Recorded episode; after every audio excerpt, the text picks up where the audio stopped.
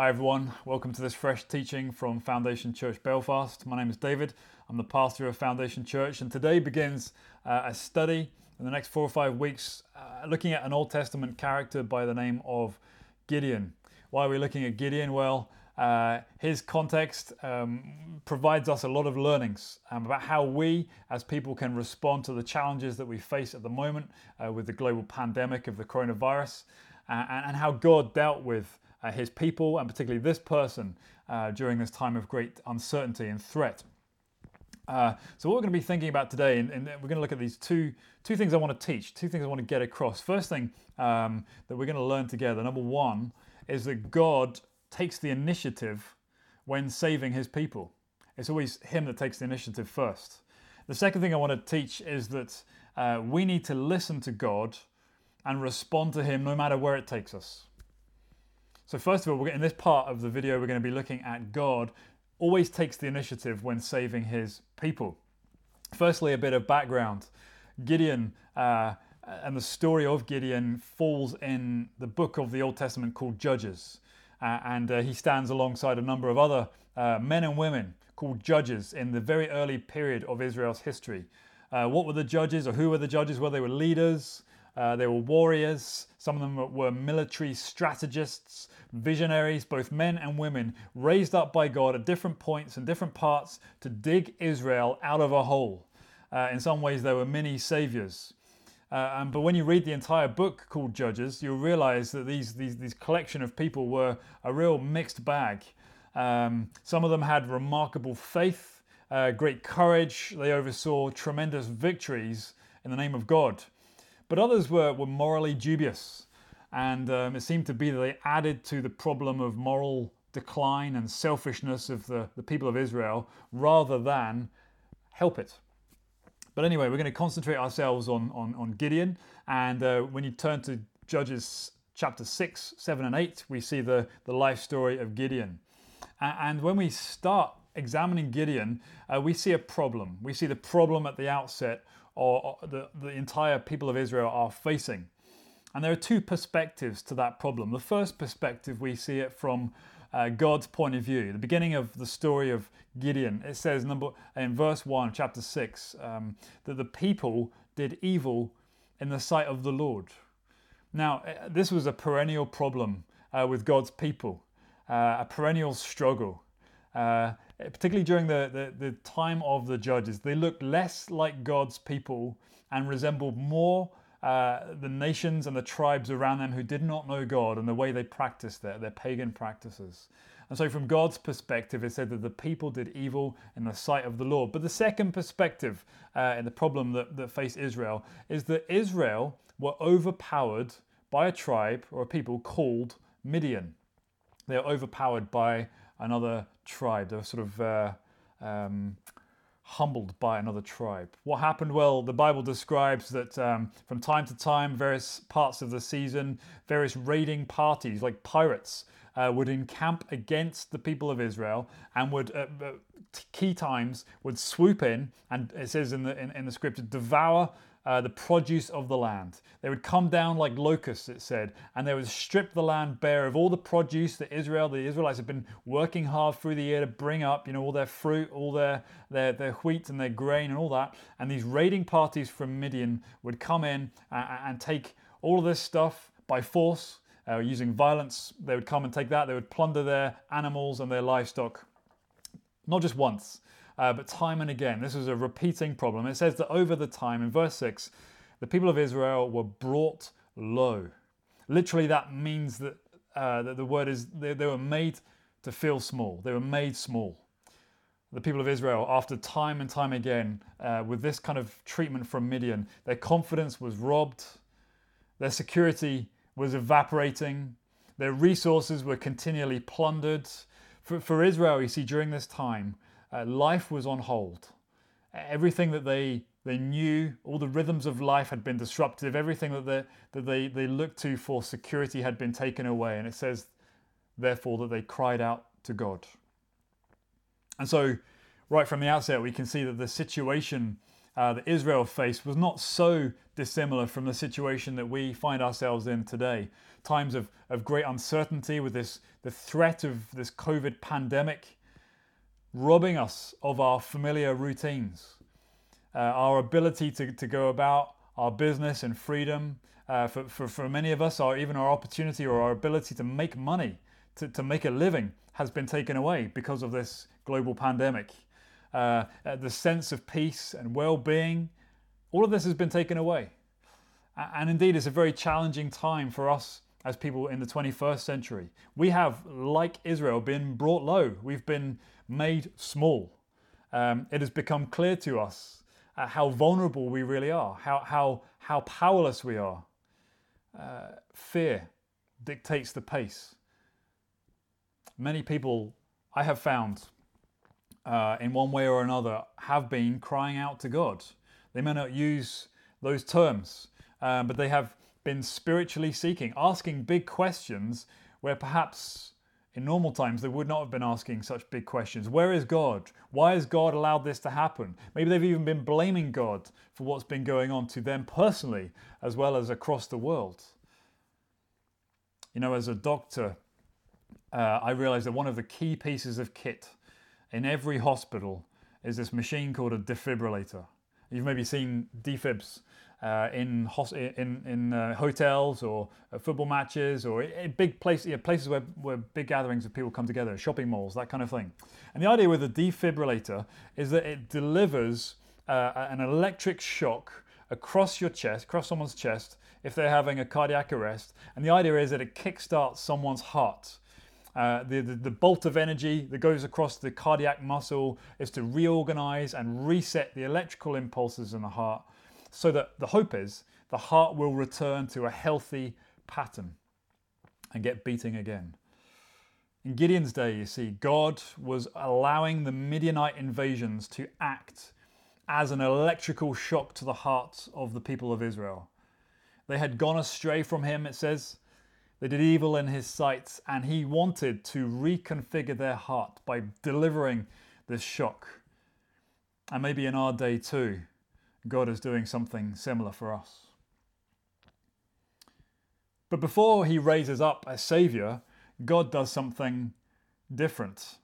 Uh, he, in verses 7 through to 10 in Judges 6, we see that God, before he raises up a savior, raises up a prophet. He sends a prophet. God determined before they needed a savior, these people needed a sermon. They needed to hear God's assessment of the situation. Why is that? Because it was clear that there was a mismatch between his perspective and the people's perspective. There was a difference between God's assessment of the problem and the people's assessment of the problem. You see, the people were, were, were crying out. They were registering their complaints before God, of course, but they were just concerned about the situation that they were in. They were most concerned about their circumstances. Of course, it's bad. Of course, it's terrible when the Midianites came and, and, and fell upon them like a, uh, like a plague of locusts and, and stripped the land. That indeed was a real threat. But according to God, Israel, his people Israel, had an even greater problem that they were completely unaware of. God said that you've got a problem under the problem, and you seem to be blind to it. He said to them, You are just upset about the circumstances, but you're not compared, you're not concerned about the deeper, the more fundamental problem, which is your relationship to me. And so he sends them a prophet to give a sermon. Let's just look at that idea for a second or two. Let's focus in. It seems to be that Israel were full of remorse they were full of regret for the way things were. But God knew that they needed not just regret, they needed repentance. They, Israel, was sorry for the state that they were in, but they gave no thought to the, the deeper problem that got them in that place in the first uh, uh got them to that place in the first place. They were concerned about the horizontal impacts, what they could see around them, but God was primarily and chiefly concerned with the vertical, his relationship to them and theirs to him. They just had regret, but God wanted them to repent. They needed the defibrillator applied to their heart. You see, it's important that we understand before we go on that repentance and regret look similar on the surface. And I've seen this over many, many years in pastoral ministry, in church ministry. Repentance and regret look very similar, and yet they have a very different outcome eventually. Both may manifest all sorts of similar symptoms, if you, if you like. Tears may flow in both regret and repentance, a sense of guilt, promises to change our ways. All these things may happen in both regret and repentance. But when we examine regret and see people who only have regret, they are largely focused on external things. Someone who is full of regret only will say, I'm just upset about my circumstances. I'm maybe even upset about the consequences of my bad decisions. I'm hurt. I'm troubled. I'm wounded. That's what regret sounds like. But regret produces no lasting change. When circumstances change, a person with regret will simply go back to how they were beforehand. Here's an example. What imagine if a man was caught cheating on his wife because he was addicted to pornography or because he was carrying on an extramarital affair, he, he will probably be filled with sorrow, feel guilty that he's, he's been caught, maybe even have regret at his actions and, and, and the implications of his actions. But because he just stops at regret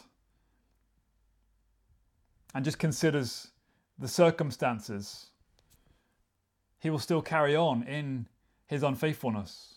Or when the regret and the guilt subside, he'll go back to where he was again. It does not produce lasting change. Repentance, however, is different. Whereas regret focuses on the external manifestations, the external circumstances, repentance is, is primarily focused internally. Yes, in repentance, circumstances, external things are registered and produce guilt and, and all that, tears, if you know, and, and all, all sorts of manifestations similar to regret. But repentance is different because it is primarily troubled by the most important relationship, the damage done to a person's relationship with God, the fracturing and disordering of that relationship. The person who repents hates not just the effect of their sin, but hates the way that God has been grieved because of their sin. Did you catch the difference? Repentance, true repentance, hates not just the effects of their sin, as bad as that is, but hates the way that God has been grieved. And that relationship, that primary relationship, has been disordered. Repentance, you see, opens us up to lasting change in the way that regret does not. Regret is powerless. Repentance grants opportunity. And so God sends a prophet to preach a sermon. And what is that sermon? Uh, well, down in verses 8 through 10, he gives the sermon, and, and here it is in summary. God says to the people through the prophet in the sermon, He says, I am God, I am your Lord, I am Yahweh, I am the one who saved you from Egypt, I'm the one who delivered you from slavery. I'm the one who freed you from oppression. I'm the one who drove out your enemies from the promised land. I'm the one who gave you that land. I am your God. Don't let your heart go after other gods. Love me. But you have not obeyed my voice, said God to his people through the prophet. You see, he wanted to deliver a shock, to jolt the people's heart back to himself. In our day, God is delivering us a shock to the heart. COVID is God delivering, or can be seen as God delivering an energy jolt to make us look, to make us see, to make us think. COVID to us can be a, a spiritual defibrillator because as we've been seeing, God always takes the initiative when He is saving His people. Many years later, the Apostle Paul wrote in Romans 5, verse 8 While we were still sinners, Christ died for us. You see, God has this track record of sending help to us before we even know we need it. And here's the gospel. Here's the gospel. Just like God sent Gideon to dig Israel out of the hole that they were in, he sent an even greater Saviour, his own Son, to deal with the most intense and deepest hole we can ever fall into, our greatest problem, which is our fractured relationship with God because of our sin. So, do our current circumstances, do your current circumstances lead you to regret just, to remorse, to complaining about the circumstances? Or do they take you deeper? Do they take, take you to your need for Jesus? Because God always takes the initiative when saving his people. Well, the second teaching that I want to take out of today's passage is this we need to listen to God and respond no matter where it takes us. We need to listen to God and respond no matter where it takes us. We've just seen in part one that God wanted to turn regret into repentance. He wanted to turn complaining into conversion. He wanted to turn fear into faith. But he didn't wait for his people to respond before he saved them because we saw in part one that God always takes the initiative when it comes to saving his people. He raised up Gideon to deliver them, to, to be a temporary savior before Israel made any response to the message of God. How did he do that? Well, we see that in verses 11 through 18 in Judges 6 that we're looking at together today. The angel of the Lord was sent to Gideon and he appeared to Gideon. What was Gideon doing at the time? Was he in a prayer meeting? No. Was he reading his Bible? No. Was he thinking holy thoughts? No. He was, it says, beating out wheat in the wine press. What was he doing there? Why was he beating wheat in a wine press? Well, he was down there because he was afraid, it says, of the Midianites. He didn't want the Midianites to see him and to figure out what was going on and come and raid him and nick all of his stuff. So he was hiding out he was keeping the head down and he was trying to get some wheat prepared for him and his family. He was clever, but he was scared.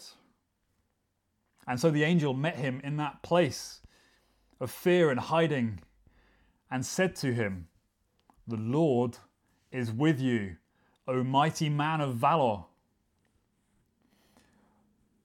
I don't know what you would have felt if uh, you had been in that position uh, threshing the, the wheat on the sly. But Gideon replied effectively and said, What? What do you mean God is with us? How, how can he be with us? If God is with us, then why all this? Why the, why the Midianite raiders every time we have a harvest?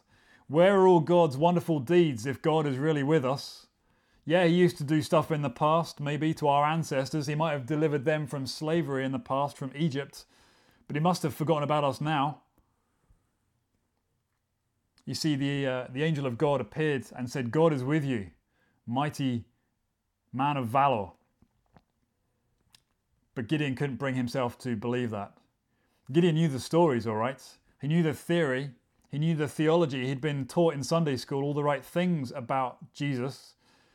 But to him, those things had no relevance to his situation in the here and now. How can God exist, he said, in, in the presence of so much suffering?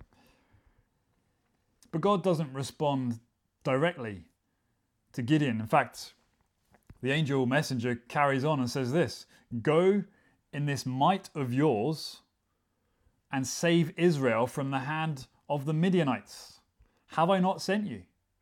That's what God said. And again, rather than listening and agreeing and changing his ways, Gideon refutes all of this.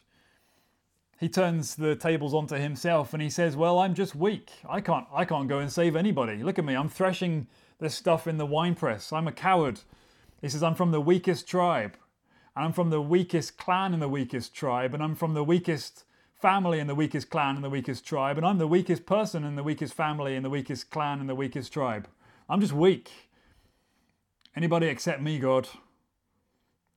And he comes up with this litany of reasons why the two messages from the angel, the Lord is with you, and go and save Israel, why they cannot be right, they cannot be said of me, says Gideon. But God again comes back a third time and says, I will be with you. You shall have victory, Gideon. And a third time, Gideon bats it away. He tries to deflect it, he tries to deny the implications. And the best he can do is say to the, the angel, the angelic being, Show me a sign. Okay? If this really is you, if what you're saying is true, then show me a sign. Do something amazing.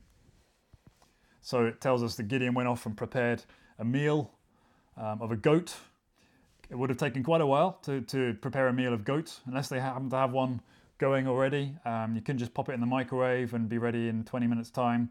Um, probably would have taken several hours. But anyway, he went off, prepared a goat um, with soup, broth, uh, you know, and bread on the side.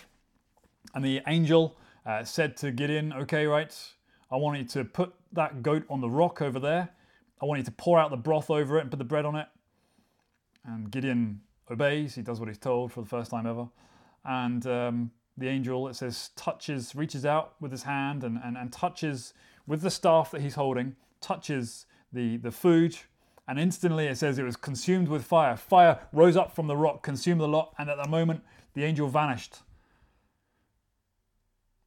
Finally, Gideon came to his senses. The penny finally dropped. Woe is me, he said. Alas, he said, I have seen the angel of the Lord face to face.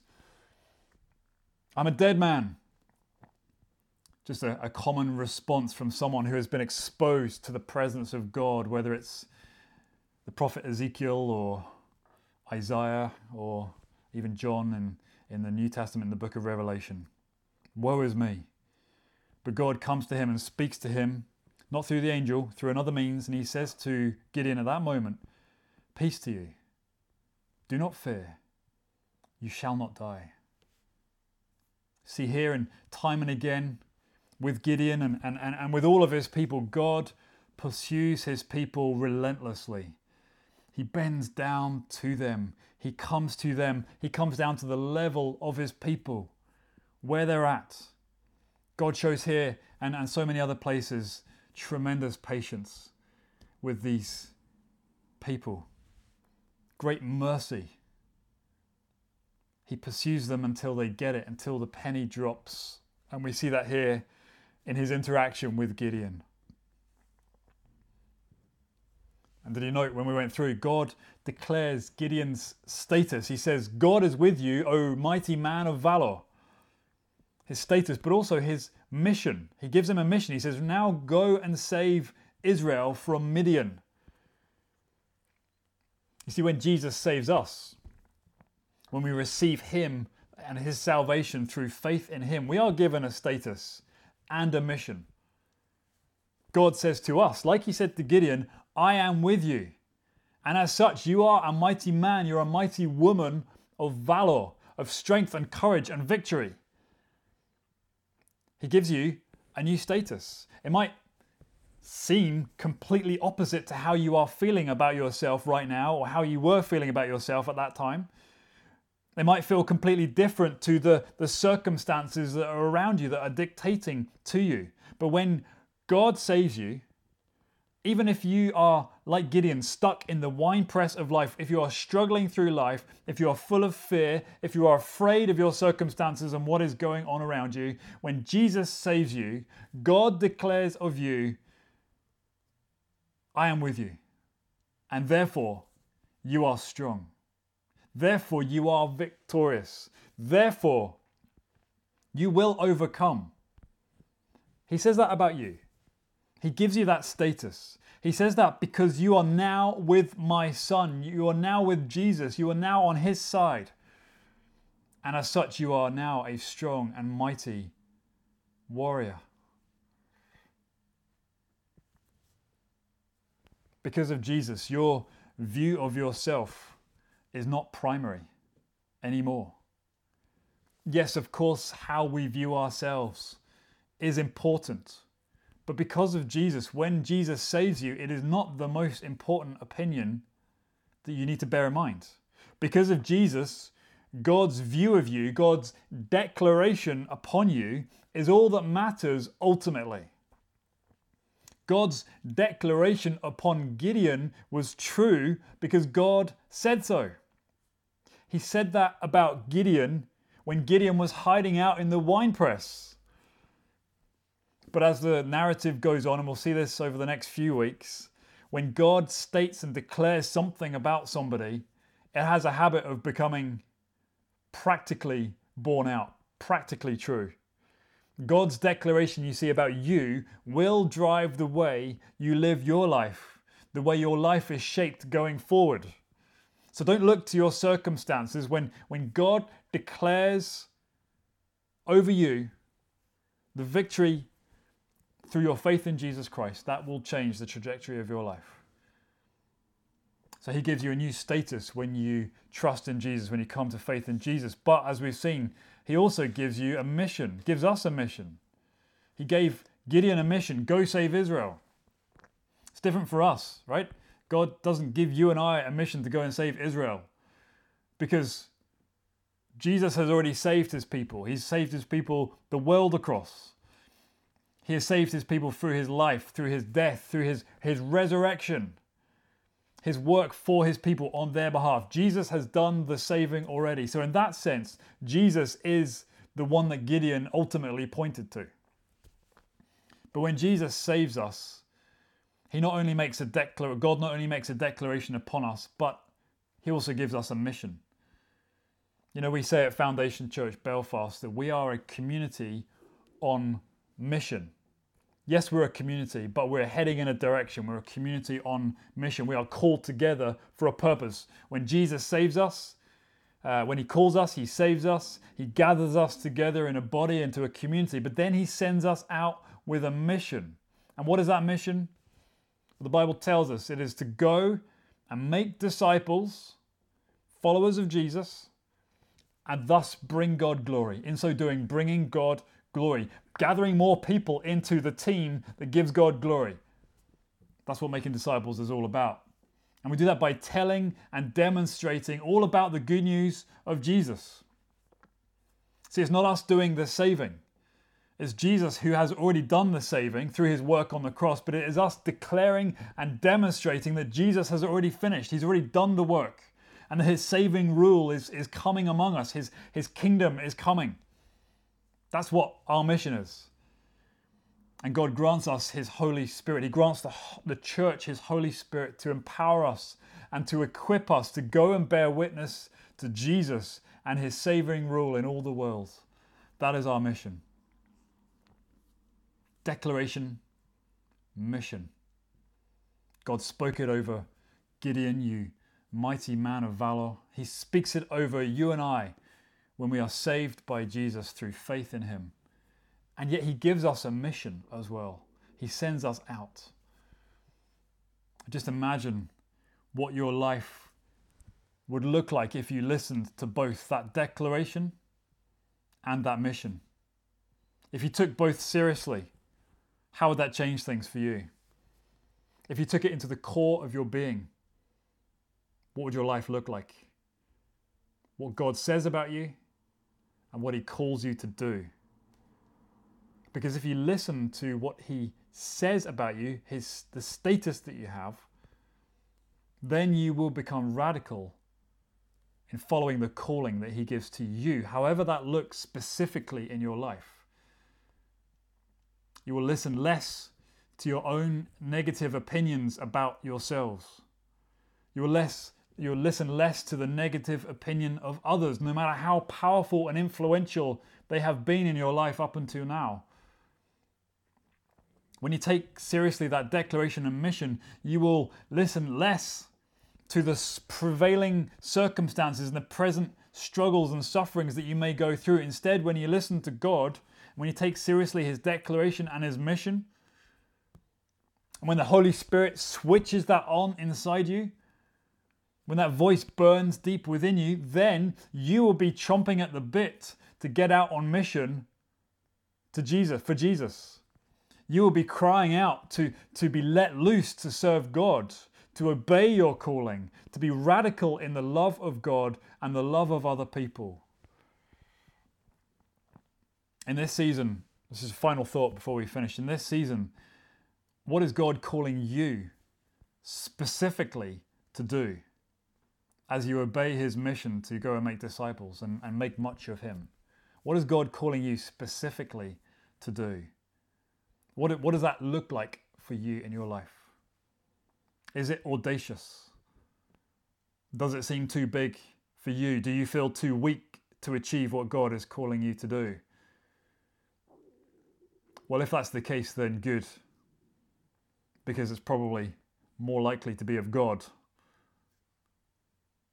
If that is the case, if God is laying something specifically on your heart, that mission that He's calling you to do as you go and make disciples, how does that specifically look for you? Here are some things that you can do to, to facilitate that and to receive that. First of all, you pray. Pray about it. Pray for it. Pray for that thing that God is putting on your heart. Lord, if this is of you, will you heighten this? Will you strengthen this? Will you um, confirm it? Pray about it. Lord, would you bring those resources in if this is of you? If you want me to achieve this audacious goal, will you line things up so that I can go ahead and obey you in your mission? Pray. Secondly, share. Share this in, in your community. If you're a part of Foundation Church Belfast, share this with others in our community on mission, in our gospel community, the one that's centered around Jesus, empowered by His Spirit, share it. Because when we share this, I, this, this calling, this, this, uh, this inner compulsion on, on mission, when we share this with one another, we're inviting insights, we're inviting wisdom, we're calling on others to join us, to share that, to, to, to pray together, to seek God together. Pray, share. Thirdly, you may, may even want to ask uh, for confirmation. Gideon asked for confirmation several times. It might be that uh, you want to say to God, Look, God, I, I, I want to hear you right. I don't know if this is right, but please would you, if this is what I'm thinking, please would you grant some form of confirmation, some form of sign, some, some assurance that this is what you want me to do. And we've seen here that God is merciful, He is kind, He will guide His people as they are out on mission for Him. So, what opportunities is God opening for you right now? As we've just been seeing and thinking in the second part, we need to listen to God and respond, no matter where it takes us. What is God saying to you? Where does He want to take you?